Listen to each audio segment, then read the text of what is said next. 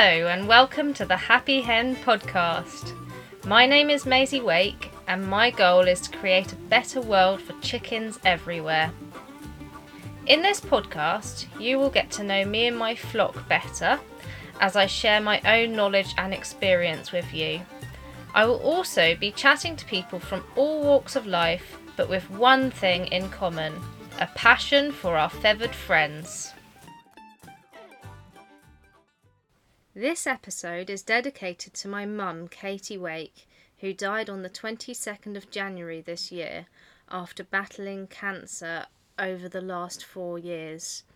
If it wasn't for mum's constant support in keeping chickens when I was younger, I wouldn't be working with them now. Mum absolutely loved our chickens and enjoyed teaching people about them and showing people how amazing they are. She also loved cockerels and was always pointing out the importance of valuing all lives. This is why I think it's fitting to dedicate this episode to Mum. Helen Cooper started Big Red Rooster as a not for profit organisation in 2015 after rescuing a cockerel from a place she worked at at the time. She already had several cockerels though, so couldn't keep him. When she googled cockerel rescue in hopes of finding him a home, she discovered that they didn't exist. This is when she decided she had to start one. Helen is 48, vegan, and loves all animals, especially cats, sheep, and chickens, of course. Hi, Helen. Um, hello. Hello. So, tell us about what brought you into cockerel rescue. Um, I know that in the intro, I said a little bit about it, but I'd love to hear in your words how that happened for you. Yeah, okay. Um, I was working for a a person who uh, they they started out as sort of like a as a dog breeder, and then they decided that they were going to alongside the dogs they were going to have lots of chicks that they hatched out and sold every year. Um, you know, we're talking two or three hundred chicks a year. So as you can imagine, there was quite a high proportion of boys in there. Yeah. Um, and she used to get her husband to cull them, which obviously, as a vegan, I really hate. I do understand that it's if you're a you know a, a large scale breeder, then I guess the responsible thing to do is to cull, as opposed to dumping and things like that. So that I just had to kind of um, deal with, which I wasn't vegan at the time, but I still found it really horrible. Um, the problem was that the couple were in their sort of late 60s, early 70s, and the guy was arthritic. So I won't be too graphic because it was horrific, but there was a particular day when he asked me and another girl that was working there if we'd go out to the field because there was all these cockerels that needed to be culled. Um, he and he basically our job was to just stand there and hold a bag for him to put them in. Oh. Um, it was it was horrible. Now because he was arthritic, um, I'm just going to say he didn't really do it very efficiently. Right. Um, and it was it was horrible. And there was one bird there, um, and I called him Cosmo, and he was my favourite. And they were big. I mean, these these were birds that she'd bred. She basically wanted to. She'd heard about you know all the different coloured eggs and stuff, and so her aim was to you know have blue egg layers and olive egg layers. And these guys, she just attempted to breed some olive egg laying hens. Unfortunately, she'd got the cross wrong. Oh no! So when they when they all came out of a batch of about a dozen. I think there were only about three or four hens anyway, which went on to lay completely normal brown eggs. Um, and the rest were boys. So they were going to be culled and they'd left it so long. I mean, these guys were like five or six months old and they were big, big birds. So mm. anyway, as I say, it, it didn't really go very well. Um, and I just thought I cannot, I can't let this happen to Cosmo. So I'd when when the guy wasn't looking, I we had a, a can of like stock marker paint, so I sprayed him with stock marker paint, and I said, um, "Oh, this one's got a home. He's um, someone's found a home for him." So he's, "Oh, okay," and he just left him. So after it had finished, and it it was just horrifying. Um, I took Cosmo. I, I literally picked him up, put him on the seat of my car, and drove him home and I had at that time, I think about as well as my my hens, I had about 10 cockerels that because you know what it's like if you've got chickens, people would be like, Oh, I've got a, a cockerel that needs rehoming, she'll take it. And like a mug, I yeah. just did. And because he was such a big boy, I, I can't, I thought I can't really squeeze him in anywhere. So I'm, I'm going to get him out of this place. That's the most important thing. I'll get him home and we're fine somewhere. So I got him home, Googled cockerel rescue and that was when I discovered that, that there just aren't any. I mean, there's there's obviously just normal rescues. Yeah. Um, which most of which either don't take cockerels or they were full to bursting. And I thought, well, what am I going to do? So he stayed, and that was when I started Big Red Rooster because I kind of had to, really. I mean, I couldn't believe that you know there's so many specialist rescues for everything from lizards to you know tortoises and but there was nothing for cockerels at all so yeah that's how it started that's amazing um, i've got to say that you're one of my heroes because i one day would love to have a cockerel rescue Thank um, you. Do you know what? It's yeah. It, there's a few people, few more people doing it now, which is yeah. great. Um, we've got a guy who's down in the southeast, right. which is great because that covers that area. Um. And there's a few places sort of in the Midlands. Um, but yeah, there's just there's so many, so many out there. And every day when I look on Facebook, you got this kind of like it's almost like a you know like like a traffic accident thing where I know I shouldn't look, but I can't help looking. Mm, and then I'll look, and then there's dozens of them on there that yeah. people saying, you know, oh, someone's been dumped and can anyone help and it's like oh my god it's it's it's endless it really is be interesting to know about the practicalities of it so um what's your capacity well at the moment we've got around about 200 birds right. um most of them are boys there are some hens because if um if a cockerel sort of turns up on his own then i'll i'll try and find him a little hen to live with because I don't want anyone to be on their own. And but if, if they turn up in like a, a pair or a or a bunch, then they'll stay together. We've got a fair few sort of bachelor pairs and bachelor groups. Yeah. And luckily it, it seems to work out okay. I mean, I will be honest, where I'm at the point now where I have so many that it genuinely I believe is killing me. um, mm. uh, and it, for anyone that's going to, just, you know, consider starting it, the one thing that I would say is get help. Make sure you're not on your own because oh. my sister helps me as often as she can, but she's got some chronic illnesses. Um, yeah. You know, so she mm. can't do it all the time. Um, but it's it's hard work. It's very very hard work. Yeah, I can imagine. Um, do you do this alongside any other jobs, or is this your full time? Um, I I used to work full time, but as it's got bigger and bigger, I now work part time and I just do cleaning um, because it's something I can fit around them. The trouble I was having when I just had, say, like 30, 40 birds, I used to work in a taxi company Right. And it was great. I loved it. I was there for years and I used to do a night shift. So I'd start at 10 p.m. Now that was okay when there was only, you know, say 30, 40. But once we got up to like 150, 160, the thing I was finding was in the summer, I couldn't possibly get all the birds shut away in time to get to work at 10 o'clock.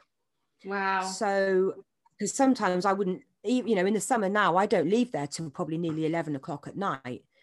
So it was really tricky trying to say to an employer, you know, like, oh yeah, hi, please employ me. Um, I can work these hours in the summer. I can work these hours in the winter. Yeah. Um, and they're just gonna they're just gonna tell you to get lost, aren't they? So uh, yeah, although the cleaning's not well paid and it's not glamorous. Um, I, you know, having my hand down lavatories and things like that. The good thing is that I can pretty much pick and choose the hours. Yeah. Um, so to say that the the birds have taken over my life is is no understatement. yeah, I love um I love that we can hear them. Um yes, you've, you've got some house cockerels, haven't you? Yes, I'm in the kitchen and behind me I have probably our most famous resident who is Chesney.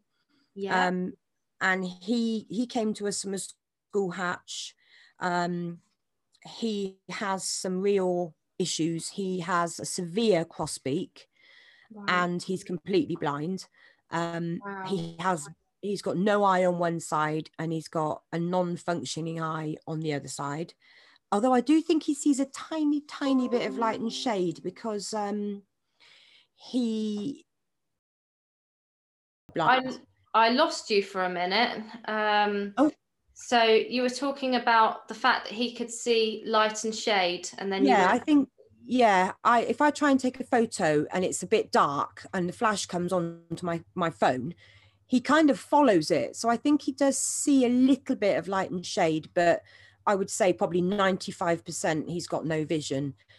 Um, and he lives with a little hen called Peanut, who is hilarious. She's she's a small, tiny little bantam, but she's the the funniest character. She's great. Oh. Um, and then the other guys in the house, we've got several. There's uh there's Robin who is uh you saw briefly. He um he's a great big white ex-school hatch boy. Uh, he came in because he was in a batch of six and he was the, the weak one, the runty one.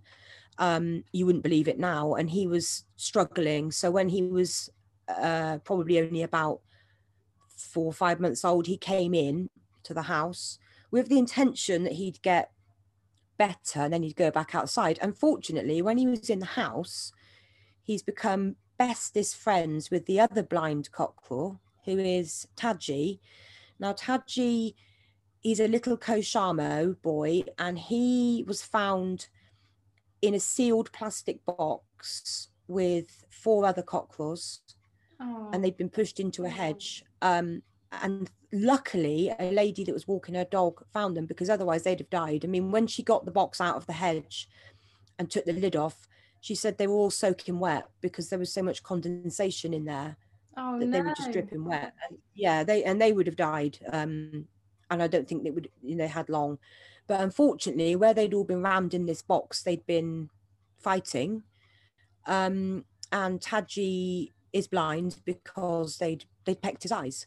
Um, but again, he he manages incredibly well, and him and Robin just struck up the most unlikely friendship, and they're now the absolute best of friends. They sleep upstairs in my bedroom, which is not ideal. Um, so when I when they go upstairs in their cage, so someone else can come out for a run around. Um, Robin goes upstairs by himself. He's really intelligent. He knows. He just walks up the stairs and I we have to carry Taji upstairs because obviously you can't see. Yeah. So they're separated just for a, a, moment whilst I'm sort of picking up mm. Taji. Robin's hysterical. And it's like, no, no, it's all right, he's coming, he's coming. And as soon as he, I'll put him in his cage and then I'll put Taji in the cage next to him and they hear each other and they're fine. But they're the, the, the best, they're the oddest couple, but the best of friends. Oh, that's um, amazing. Yeah, they're, they're, they're a real funny pair. Um, we've got a few others indoors. Um, we've got Bumper, who has deformed legs. Um, he walks around okay and stuff, but he's got these brilliant little shoes that we had to have imported from America so he can walk on the wooden floors. Um, we've got Victor, who is a little Pekin. He came in after being thrown out of his nest by his mother when he was a chick. Oh, okay. Apparently, um, yeah, he was literally a, a, day or two old when he came to us. Um, he's a funny little bird, so he lives indoors. Again, I tried to put him outside, but because he'd been indoors for a while, he was just like, no, no, no, I'm not having this. I'm I'm an indoor bird. so he's an indoor bird. so yeah, there's a few. There's a few in the house. Oh, brilliant! It's interesting what you said about the um, them being able to see light and dark because that's something that's been looked at scientifically. And um, the pineal gland is responsible for them being able to see light and dark. So it's exactly as you said they can see shades. Yeah. Um so and is that and that i guess is that anything to do with crowing yeah, so so they can tell what time of day it is. Their circadian rhythm can still work. Yeah, So because it always fascinates me that Ches crows. yeah, Because I, you know, I'd kind of think to myself, well, how does he even know? But he he definitely knows, and he he certainly crows. And ironically, he's got the loudest crow of of any of the birds that we've got. Um, he's Oh. really loud, but yeah, he he obviously is able to tell when it's morning because he just yeah he's crow. So it's fascinating, really. it is, isn't it? Um, Yeah. that's my big area is is chicken behavior. So um, I'm always looking at sort of behavioral biology and all of that. Um, so what have you learned about cockerel behavior in your journey through this? I Um, think the I think the thing that I've really learned is it's a funny thing because if I ever tell people what I do, um, and if they've got a cockerel story that they'll share with me, I can guarantee it will almost always involve being chased by a cockerel. It would be something like, "Oh, my grandparents had chickens when I was a kid, and oh yeah, the cockerels used to chase me," and they just seem to have this like negative aura about them. If no one ever tells you a nice cockerel story, and what I have learned, I think, is that there's just so much more to them. Mm. They're they're so individual, and some of their their characters. I mean, I've got of some most of the guys that are here. I would say they know their names. I mean, Robin for sure. If he's downstairs and I'm upstairs, if I called him, he will he'll come upstairs like a dog. He he absolutely knows his name. Um, and I think it's so easy for people to just I've said so many times, you know, if I had a pound for every time I heard the phrase they're just chickens, Mm, I'd be laughing. you'd be rich. people- yeah, I'd be really rich because people just they don't see them as as anything other than just you know you get all these things bird brain and and stuff like that um i think there's so much more to them i think their intelligence would really surprise a lot of people Absolutely. I, and I do wonder if, uh, you know, I don't want to go down the sort of crazy vegan route, but I do wonder if a lot of, a lot of the time it's because it's almost like a conscience thing. Because I think if people knew that, you know, they're kind of on a par intelligence wise, I, I mean, I've got a dog, she's a lovely dog, but I'm not going to lie, she's thick. She's really thick.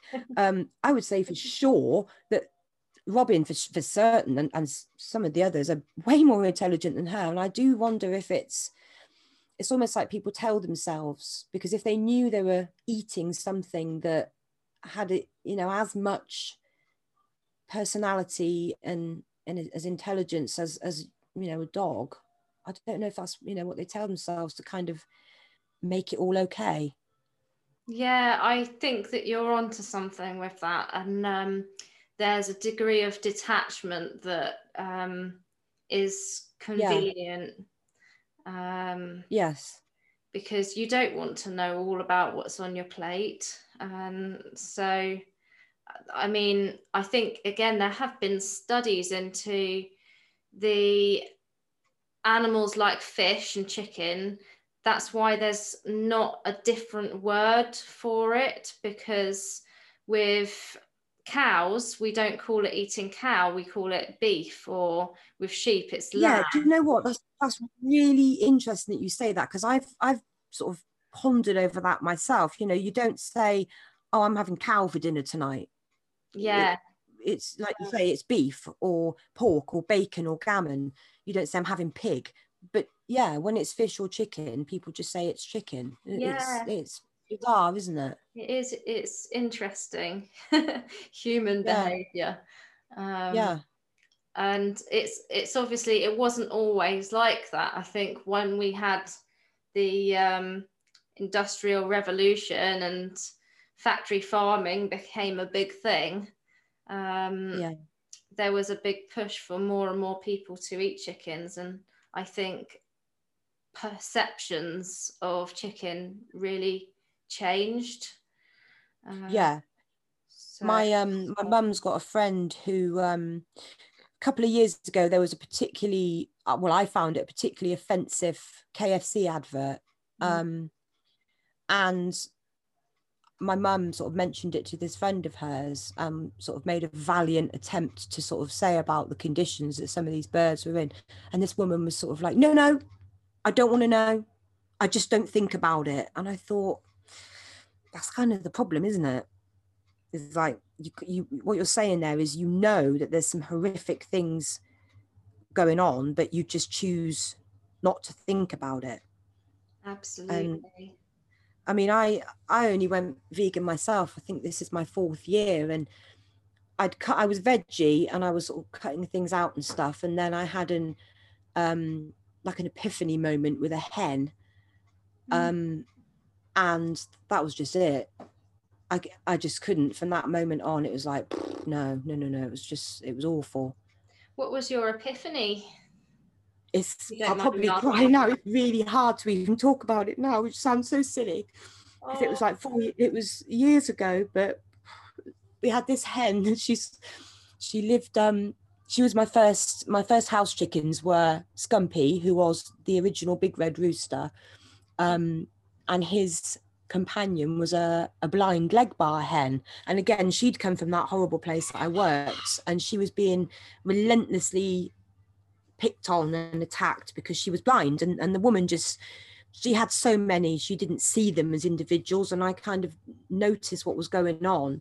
Yeah. and she'd had all her feathers pecked out so i took her out separated her she grew all her feathers back and then the woman put her straight back in with the others and they did it again. And at that point i was fuming and i picked her up and i literally hurled 10 pounds at this woman and said i'm taking her.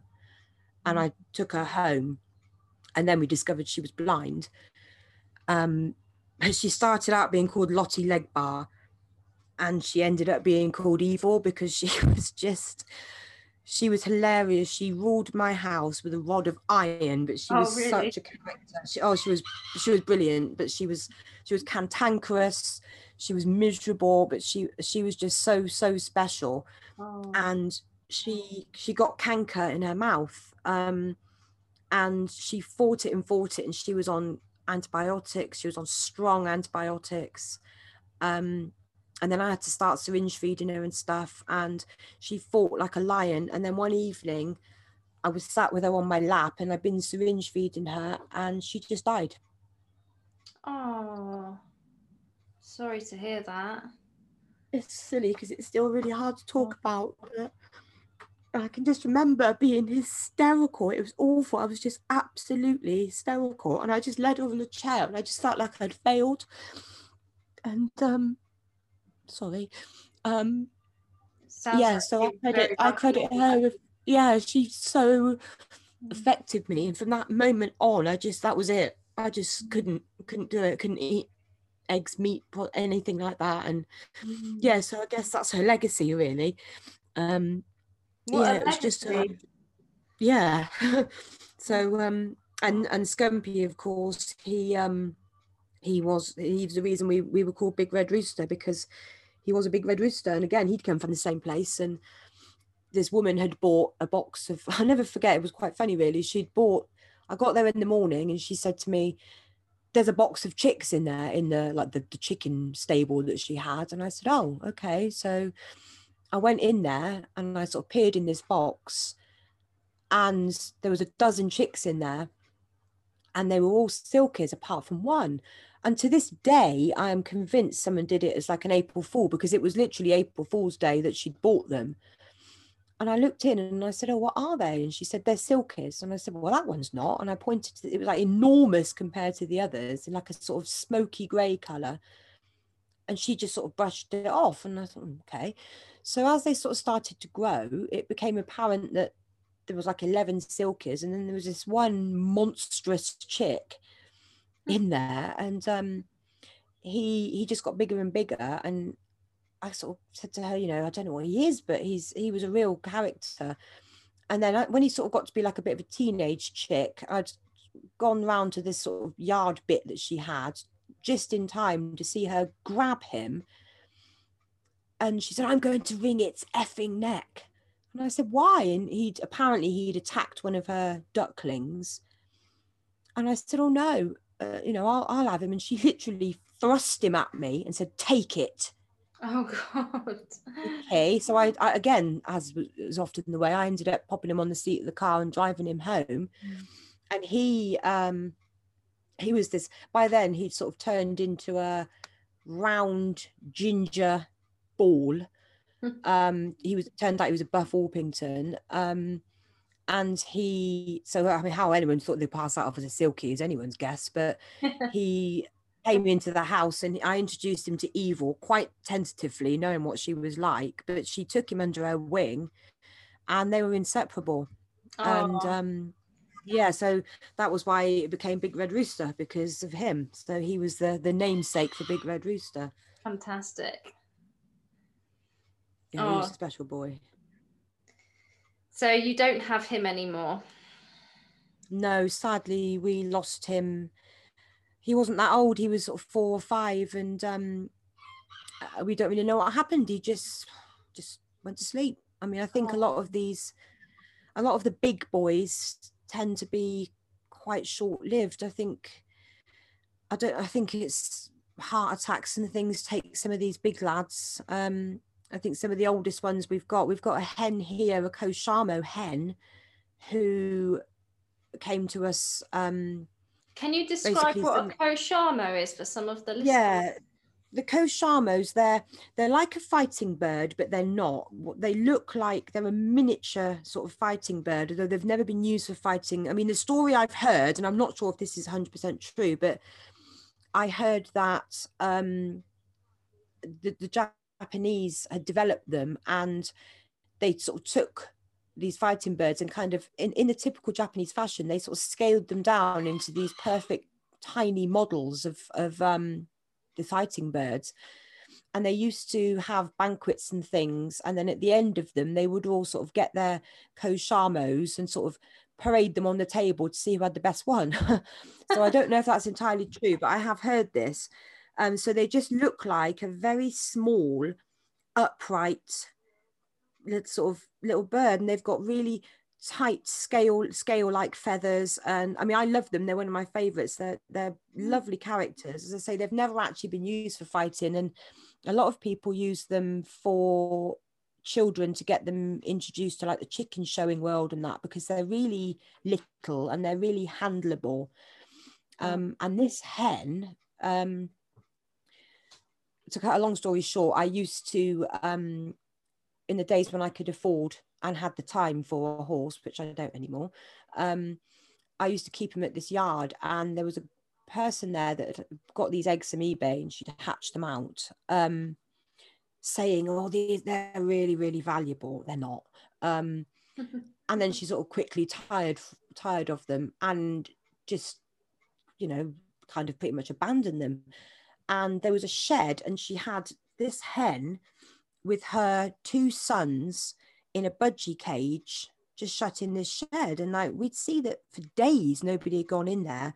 So a friend of mine actually got them from her and said i'll take them. She had them for a couple of years and then they they sort of couldn't keep chickens anymore for some reason or another. Um so i i took them on.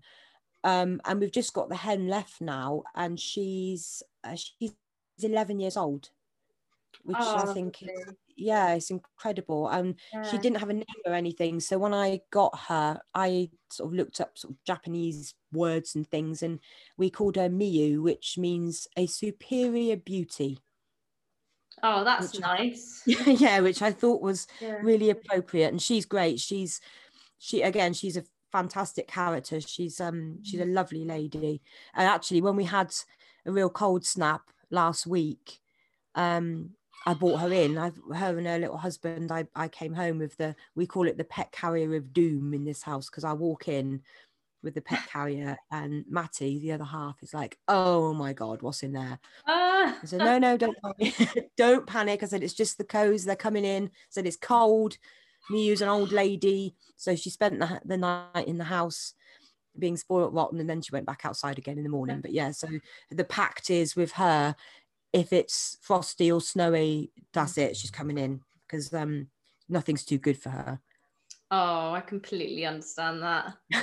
um, we've got the pet carrier of doom too. and, um, Sometimes I like to mix it up a little bit. I went to a, a particularly unpleasant poultry auction once, um, which is something I'd never do again because it's just horrible. And um, I came home with the pet carrier of doom, and Matty was like, "Oh my god, what's in there? What's in there?" And I sort of said, "Guess." And he was going for all these things. I said, "There's a rabbit," ah! and I'd managed. There was this poor little rabbit that um, nobody appeared to want, and I, I I bought her for a pound. So yeah, there was a rabbit in there. oh, another animal that um, gets a raw deal.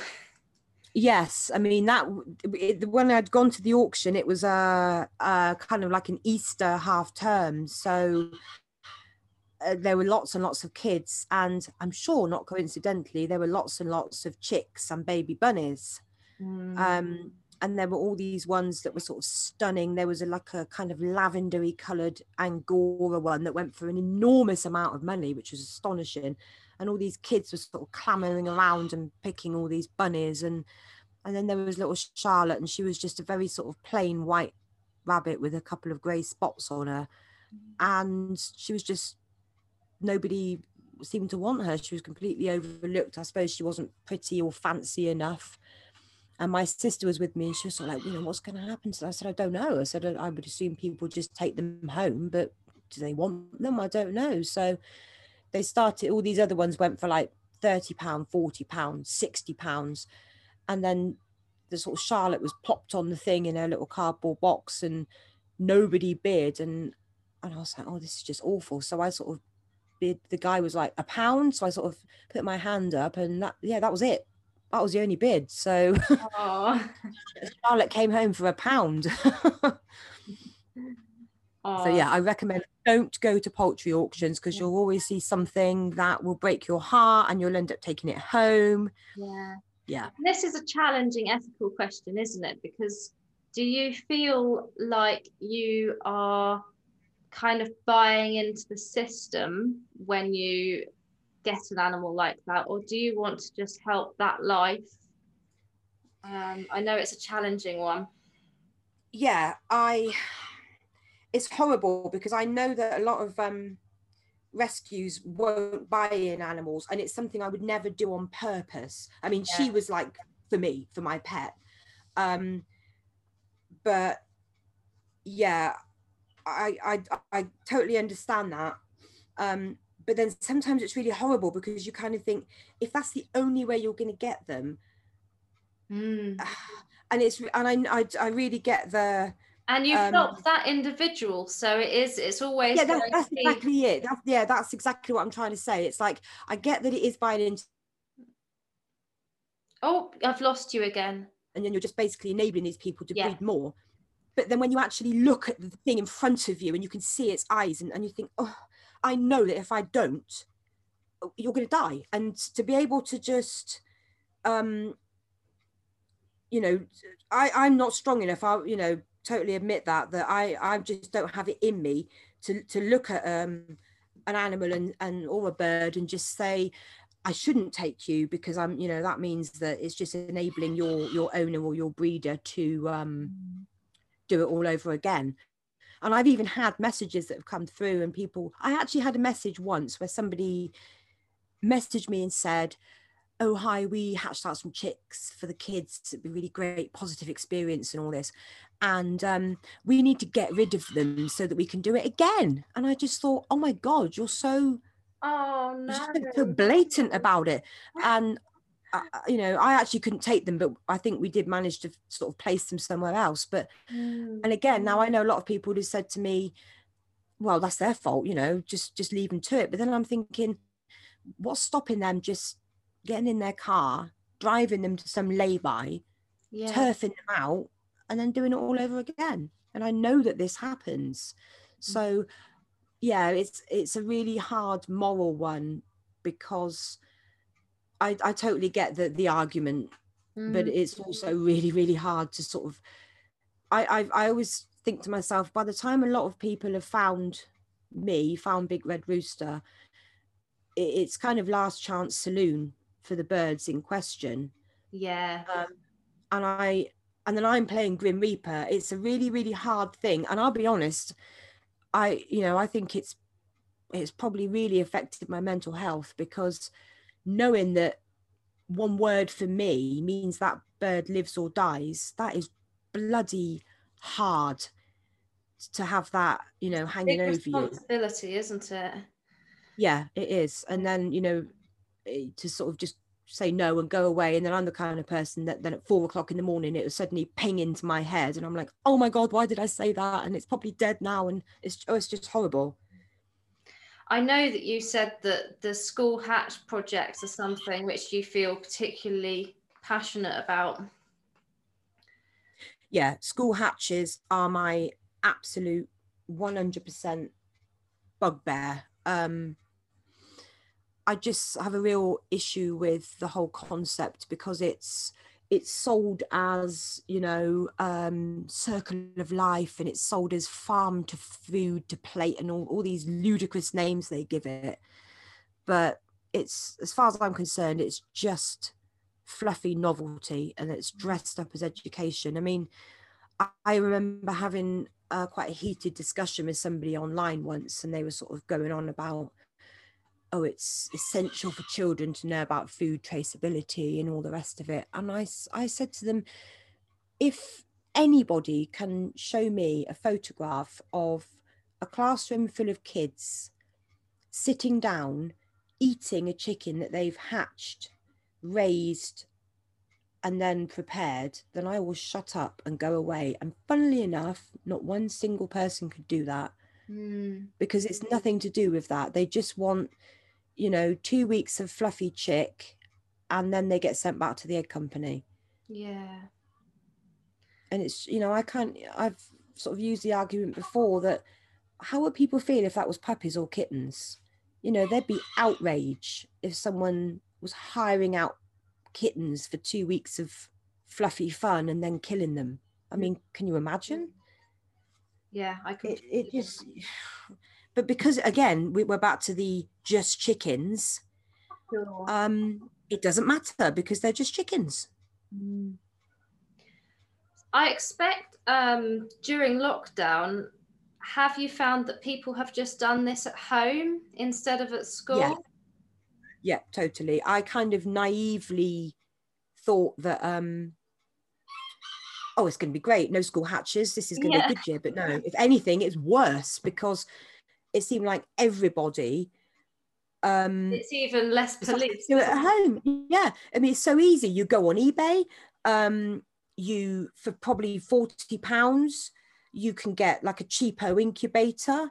Um you can get yourself half a dozen hatching eggs. Um and there you go. Bob's your uncle you know instant gratification and instant entertainment for the kids uh, and again, I've had so many emails that people didn't even bother to lie. You know, they were just literally saying, "Oh, we did a lockdown hatch." And my favourite is when they say, "We did a lockdown hatch. Um, we got six chicks hatched, and three of them have turned into cockerels." And you kind of think, "Well, no, they haven't turned into them, have they? They were cockerels the second they came out of their shell. It's just that you didn't anticipate this, you didn't plan for this." Yeah it's just so sad. I mean, so frustrating. This year, like was last year, it, it was it's just been terrible. I would say for sure the worst year for inquiries, begging, pleading to take them. And again, it's then on me to be the one to say, I'm sorry, I can't do it. Yeah. And and it's I had a lady not long ago and she had messaged me and basically she was almost threatening to the to the point where you know, if you well, if you don't take them, then they're all going. They're all just. I'm going to kill them. And I'm thinking, I, I don't know what you want me to say. I can't. It was like twelve cockerels. It's like I can't take them. Mm. I, I just can't and and then you know you're putting that on me and it's it's really hard it's it's uh yeah and she was actually quite aggressive with it That's really challenging. yeah it's, it's really tough How um I hope that you don't mind me asking about sort of how do you deal with those sorts of challenges with your mental health? Um, do you have any any um, self care methods or anything that you you use to kind of keep yourself sane through this? uh you know i really don't know it's um i just i try if you know i would i'll try and help people if i can't take the birds myself which to be honest at the moment i just can't Yeah. um, then I'll, you know, I'll try and put them onto people. I'll ask them where they're based, and then I'll try and, um, you know, sort of put, put them on, into contact with places near them. I'll offer to do posts for them. Um, I don't really have any kind of. Um, I ought to. I, you know, I, I know that I should kind of probably do a little bit more for myself because there are, you know, I won't lie. There are days when I wake up and I'm just like, oh my god, I just can't. I just can't do this. But I have to. You know, I have to just tell myself, got to do this. Um, there's no one else to do it. Or a holiday in your job, isn't it? Yeah, I mean, I used to have a treat, which was every year my sister and I would go to the National Poultry Show and we would have a weekend in a hotel in Telford and go and look at thousands and thousands of chickens. And it was brilliant. I loved it. But since having chairs, because he's very specialist and he has to have, I mean, he manages very well by himself, but with his crossbeak, he does eat by himself. But just to keep his weight good, he has one torpedo feed a day, which is where I like make up a little he has his special mix and then you bind that together with some like some oil some water some egg and stuff and you make this like play-doh stuff mm. roll it mm. into little torpedoes and he has one feed of that a day. And it's a it's a bloody tricky job because he doesn't like it. He has to have it and it's good for him but he does not like it.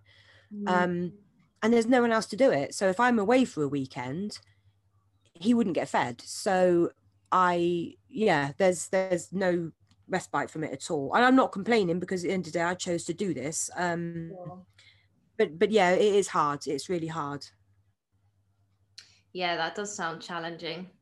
And um, worth it because you love your animals. But yeah and i do kind of think to myself what would i do without them it's um you know i i'd have so much free time on my hands i don't know what i'd do yeah, absolutely. I, I know where you're coming for uh, coming from for sure. Um, what do you, with some of these challenges, what do you think could or should be done to improve it? What what education could people have instead of doing school hatch projects or anything like that? Well, there is. I was contacted by a guy a couple of years ago when I made I made a really big fuss about school hatches a couple of years ago, and um, the variation in responses was fascinating because I I ended up with some death threats. I ended up with some rape threats, um, which sounds astonishing when you think at the end of the day this is just about some bloody eggs. Um, but on the other side, I was contacted by a Spanish guy, and I don't want to be ist in any way, but I know that the Spanish don't have the best reputation when it comes to animal welfare.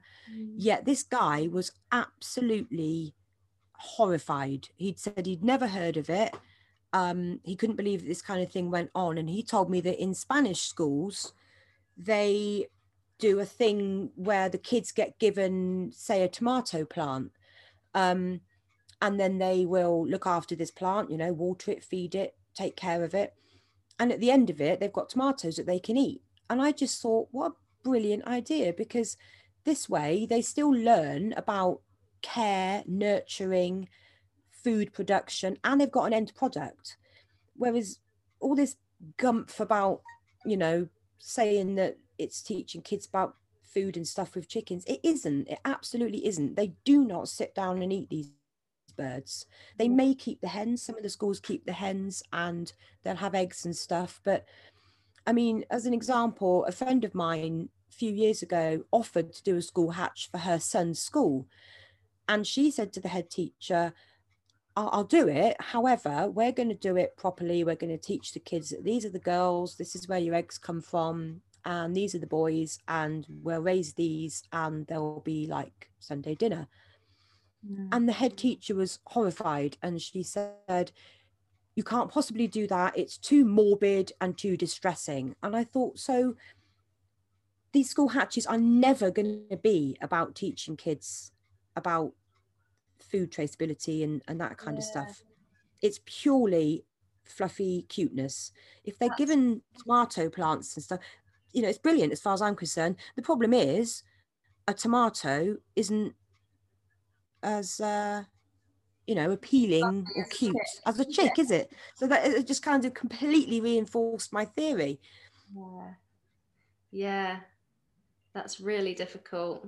Um, and it's, it's yeah, it's horrible of course, um, the whole world's never going to turn completely vegan. So if it was about food traceability, like you said, it, it, it's such a shame that that couldn't, uh, that people won't do that.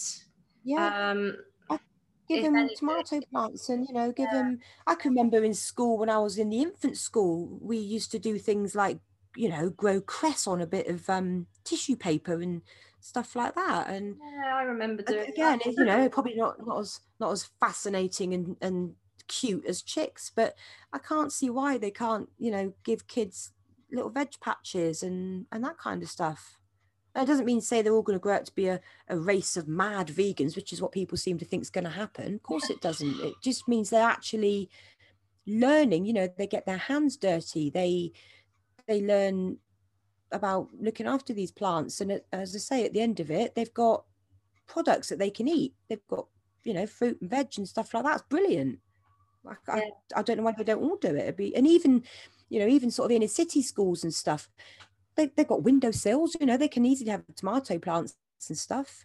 Definitely. So, yeah, I just, to me, it just kind of reinforces the the whole thing that it's rubbish. It's nothing to do with education, nothing at all. And cockerels always get a raw deal, don't they? Yeah, totally. They get the worst. Yeah, they absolutely do. And I mean, I think that cockerels are incredible, um, incredible creatures. And it's a shame that they're ju- they are just discarded a lot of the time, yeah yeah and i think that comes back to the sort of you know like i said before about this the stories of of mm. horrid things that you know memories of people have of cockerels it's i really wish more people could see what they're really like you know and see their intelligence and their their character their personality. They're, you know, they're great. We we had a boy called nero um sadly we lost him very recently and it was old age. He was nine nine years old. Um, and he i hatched him myself. He was from beyond you know way before we'd started big red rooster was when i just had my own chickens and i'd hatched him and i kept him um, and he was always known as nero the hero because about six years ago we had a, a i got there in the morning and as i walked in I could see a couple of his hens were out in their run. And I thought, what the hell? I said, I know I shut them in last night. So as I walked over towards the sort of house and the run, I could see a, an enormous hole in the roof where a fox had obviously jumped on top and literally torn through the roof of the house. Oh my god. And he tried oh to yeah, it was it was horrifying. And the miracle of it, when I there were there was there was Nero and three hens in there. Um, two of the hens were completely unscathed; they were fine. One of the hens had a really nasty gaping wound to her chest, um, which she amazingly survived. She went to the vets and she was stitched up, and one big vet bill later, she was fine. And Nero, I thought when I saw, I, I thought, oh my god, when I saw him because he was standing there head down, and his wings were just hanging on the floor. And I was like, oh my God, he's broken both of his wings. What am I going to do? And as I went to pick him up, he was fine physically, but he was exhausted. And what he had done is he had fought the fox off. And Wow. he had saved, he'd, I think from what I could see from, you know, the way it was, it looked as if the fox had gone in through the roof. And again, you really try not to sort of, you know, be overly emotional and sort of put these human emotions on them. But the hen that he'd fought so hard to save and did, the one with the big chest injury, was his mum. Oh, really? Yeah. And he'd he was just absolutely exhausted where he'd fought that fox off. And he, that's why he was standing like that, with his wings trailing on the floor because he was so so tired. Uh, but he did it. He he saved their lives. I mean, I have, and this is what I say to people. You know, the cockerels can and do give their lives for their girls, and he. It was amazing. I mean, I have no doubt in my mind that if he hadn't have been in that house with those three girls, they would have died Yeah. absolutely without a shadow of a doubt and he he saved their lives. He was amazing.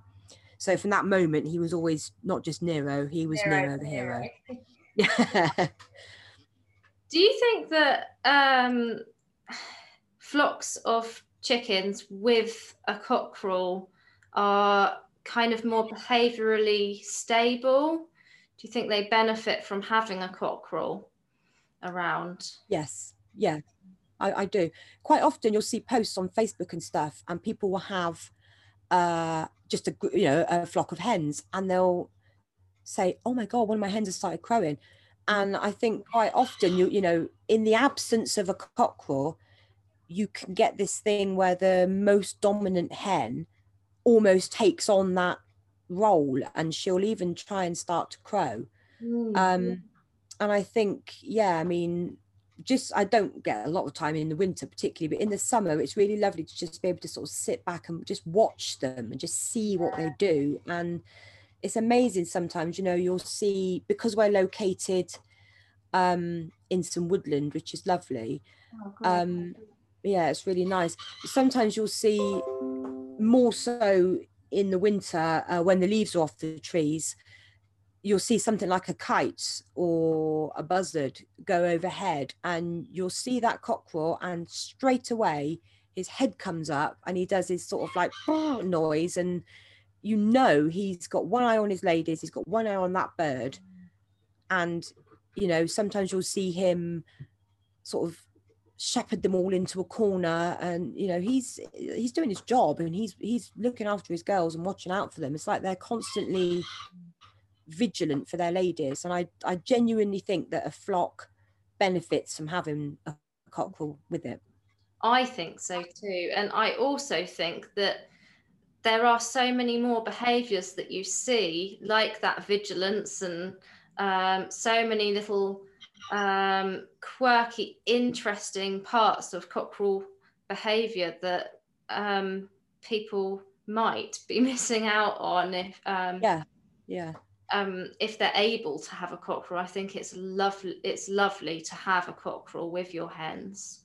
yeah again quite often on facebook people sort of put posts in there say things like oh you know i've i've wondered about having a cockerel and and should i get one and i'm always straight in with a comment yes get one just you know it's it, i think it's there's so many out there that need homes and when you see someone that's offering one and you know that you know it's i just think it's it's lovely for the for the ladies. I think it's really nice. It kind of completes it if you know what i mean. Absolutely, I completely agree. On the flip side, um, do you think that noise complaints are getting worse? Because there's Yeah. so many, um, so many times when people want to have a cockerel, and then the council or the neighbours um, put a stop to that being a possibility. Is that getting worse? Yeah, I think so. I and it, and I again this I find it astonishing the noise that people will tolerate. Mm, Uh, one crow from a cockerel and it's like the world's fallen off its axis. yeah. I mean, we had uh, a few years ago we had a really lovely couple that turned up and they had two really nice birds that they couldn't keep. And the guy in particular, he loved them and one of them was like his absolute pet and as he got out of the car one of them was in like a, a dog cage and the other one as he got out of the car the cockerel jumped out behind him and just followed him like a dog and he couldn't wait to show me all of his little tricks that he did and all the rest of it. And they were there for like an hour and a half and it got to the point where his wife was having to literally drag him into the car and he was in floods of tears. Oh that's heartbreaking it was awful. He was absolutely heartbroken because he wanted to keep them so so badly. And you know he, as far as he this one in particular of the pair was his absolute pet and he treated him like he was a dog. Mm. and they'd had them since hatching and he followed him everywhere and he ate from his hands and he was bereft at having to leave that bird. Yeah. And i just thought you know again if that was a dog or a cat probably that wouldn't happen but and you get some very noisy dogs too. Yeah and you, you know, I mean, you get loud music, you get kids screaming the place down, you get all sorts of, you know, unbelievable noise. But like I say, one cockerel crow, and it's just like the world stops. It's like, oh my God, there's a cockerel. Somebody phoned the council, somebody phoned the police. You know, it's like, for God's sake, it's a, a, a really interesting um, little story is a few years ago, um, a few years ago, I had some problem with my car or something had happened, and I had to take one of the birds to the vets. So I'd had to get a cab. And the, the cab driver was taking me and this chicken to this cockerel to the vets. And, you know, we sort of got chatting and stuff, and he was sort of obviously fascinated because there was a cockerel. And he was a Polish guy, and he we got chatting about the whole rescue and and he couldn't get his head around why you would need a cockerel rescue. Mm. And he said to me that where he came from in Poland, it was quite a big sort of town city. Um, and he said it's completely normal. People have them all the time. I mean, sadly, very often I would assume that they're going to be raised for meat.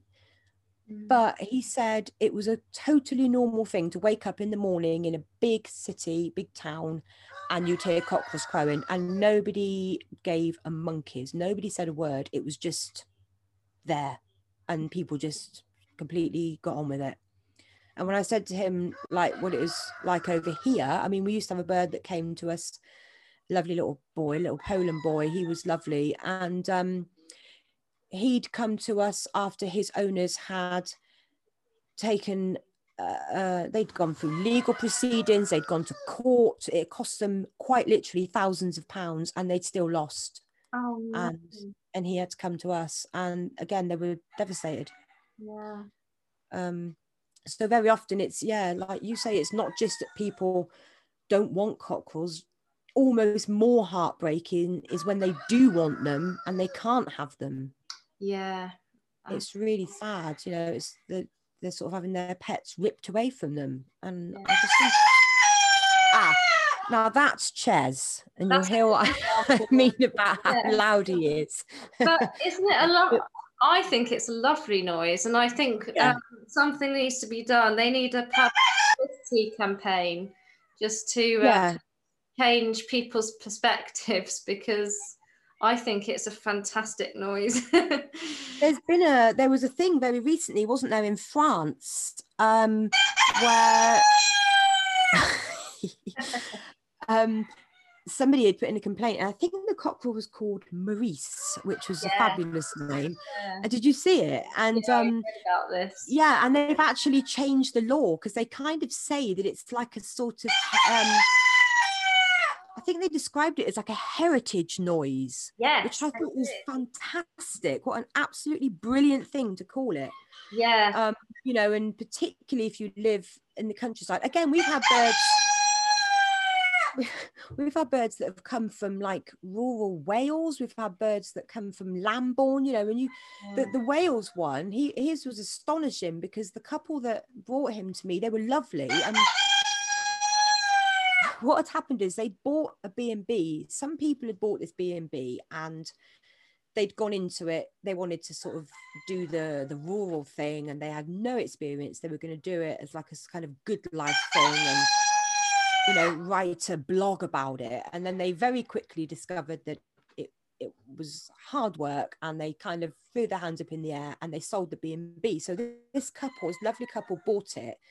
And when they did, the people that had basically flung their hands up and run away back to London or wherever it was they were from, they left behind some some, some beehives and all the chickens. So the, the nice couple that bought the B and B were like, "That's okay, we'll take these on. It's not a problem." So they had them, and they now bearing in mind that people they sort of did it as an Airbnb. So that's it. Now he's going to go all night. So bearing in mind that people were booking a room on a rural small holding in South Wales, they they were then complaining that there was a cockerel crowing. Oh no. I just thought, what on earth did you think you were getting? You you you know, you want this, but this is it, isn't it? I think people want the idea of the countryside. They don't necessarily want the reality. You know, the countryside's noisy, it's smelly, it's dirty. I know, I live in it. Um, but yeah, and so poor old Sydney, and he was quite an old bird, although we did manage to find him the most absolutely fantastic home. So I was really pleased about that. He came to us, he was with us about a year, and then a lady had lost her cockerel. And um, she said to me, I don't suppose you've got like an older cockerel because she said, I don't want somebody really young that's going to sort of, you know, harass my ladies. She said, I'm looking for an old, quiet cockerel. And I said to her, you know what? That's exactly what I've got. So he went to live in Stroud um, and I drove him there, met, got to meet the lady in her hens, and he went to a fabulous home. So that was really lucky. But I just thought, what kind of world do we live in where people book a room in a farmhouse and then complain because there's farm animals? I just think Yeah. it's just not right, is it? It's, it's almost it's, that's- it's almost hilarious. I know something's got to change with that. That's um bonkers, isn't it? Yeah, crazy, absolutely Yeah. crazy. I'm You're gonna have the time. Um, so I think if you're happy, um, we'll just start to wrap things up. Uh, yeah, that'd be good. Like, It's nice and dark out there, and I need to go and shut everybody away. there's just a few. There's there's a couple of little questions that I like to ask at the end. So um, one is. Can you tell us some of your favorite things about chickens in general? Right. I would say um I love their character. I love their individuality and that's something that I think is overlooked. I mean, we've got birds that are noisy, obviously. Um, we've got birds that are incredibly friendly. I've got ones that will jump up onto your shoulder as soon as you go into their run. Um, I've got also ones that are challenging and, you know, for various reasons, that not their fault. But again, they're, they're equally as fascinating and, and as valuable to me. They're all so different. And yeah, I, I love their individuality. I think there's so much more to chickens that people, as I covered before, don't see or don't want to see. I think is more more likely. Yeah, I couldn't agree more. I think that's why I want to spend my life trying to change people's mind about that and show people how amazing chickens are. Um, yeah, I'm the worst. If there's ever like a video on on Facebook that's got anything to do with you know chickens just doing really sort of fascinating and unexpected things, I'm just like I share it to the world. I'm just like, this is what they're like. They're not just chickens, you know. there- There's so much. There's so much more to them, you know. They're, they're just to me. There's it's no different to having a cat or a dog. You get as much back from them. Yeah, absolutely. No, they're amazing. Um, my last question for you is how would you like to see things improve for chickens in the future? Well, I really, really, really would love to see a stop to the school hatching for a start. I think it's it's something that really needs to be stopped. I know it would be really difficult because if even if the big egg companies and stuff close down, you're still going to get just random people doing it. Mm. Um, but I wish there would at least be. I think there ought to be some kind of law. There's got to be something that's done about it because it's just, it's it's so it's just so hard. It's so easy for people to do, and it's so hard for people, the people like me and the other rescues, to kind of pick up the pieces. Um, and also you know in in the commercial sector i have seen a thing that's been surfacing recently about um uh, sort of various companies i think there's one in germany that are sort of trying to uh, sort of manipulate eggs somehow so that there'll be um no male chicks born. Um which i kind of guess is better than even though I suppose they're still, you know, at some stage they've they've developed, but the eggs will not be allowed to hatch as opposed to, you know, them hatching and then the, the horrifying things like them being put through grinders and God knows what else. You know, you, yeah. that, that that would be great if they can figure out some way that they can sort of, you know, predetermine the sex of eggs before they're even hatched. I think that would be that would be huge. Yeah, and I think that is on the way to happening. So yeah be brilliant but yeah i think um, the school hatch projects just leave it leave some large gaps in welfare don't they yeah as like i've said and i make the point every time if it was anything but chickens if it was you know adorable fluffy kittens or lovely little puppies people would be absolutely horrified to, you know to know that they were basically being killed when they'd outlived their usefulness just to get a fresh batch in and do it all over again. If you, when you say it in those words and, and think of it as a puppy or a kitten, immediately you're sort of like, well, that just couldn't possibly be allowed. Yeah. But then when it's yeah. a when it's a chick, it's all right. It doesn't matter. It's just a chicken. Yeah. It's just such a shame. Yeah. I think people's attitudes to chickens really need to change. Definitely. And they just need to see them for what they are and, and just how much joy they can bring. Yeah, absolutely. 100%. Helen, how can people get in touch with you? Um, we do have a website, but I'm going to be honest and say because my other half's nephew runs it, it's rubbish. So um, he he doesn't do a lot on it. So um, we're on Facebook, just Big Red Rooster Cockerel Rescue, and um, I I do everything on there, so it kind of gets done. You know, it's it we I kind of update the page. I try and do it daily. Um, yeah, so that's probably the best way for people to go and have a look and see what we do and um, meet some of the residents. Oh, brilliant! Oh, thanks so much for this chat. It's been really lovely, and I could talk about cockerels all day. Yes same thank you. I probably i i do have this sort of thing that i can like bore for england at an olympic level when it comes to talking about chickens. Yeah me too exactly. Um, yeah thanks for indulging me with that. And um, it's been really lovely to get to know a little bit more about what you do and hear about some of your special characters that you've got so thanks very much Thank you. It's been an absolute pleasure. Mm-hmm. And I'm now off to shut everybody away. Oh well, good good luck with that and nice evening. Thank you, and you. Well, I hope you enjoyed this chat. I personally feel that cockerels are often misunderstood and underrated, so I was really excited to get a chance to talk to Helen about them and hear some of the stories about different individuals she's had in her care. This year, there have been so many lockdown chicken projects that inevitably we then see chickens being abandoned too, as their owners realise they can no longer look after them for various reasons. This is when rescue centres are so badly needed, but also in many cases are already bursting at the seams.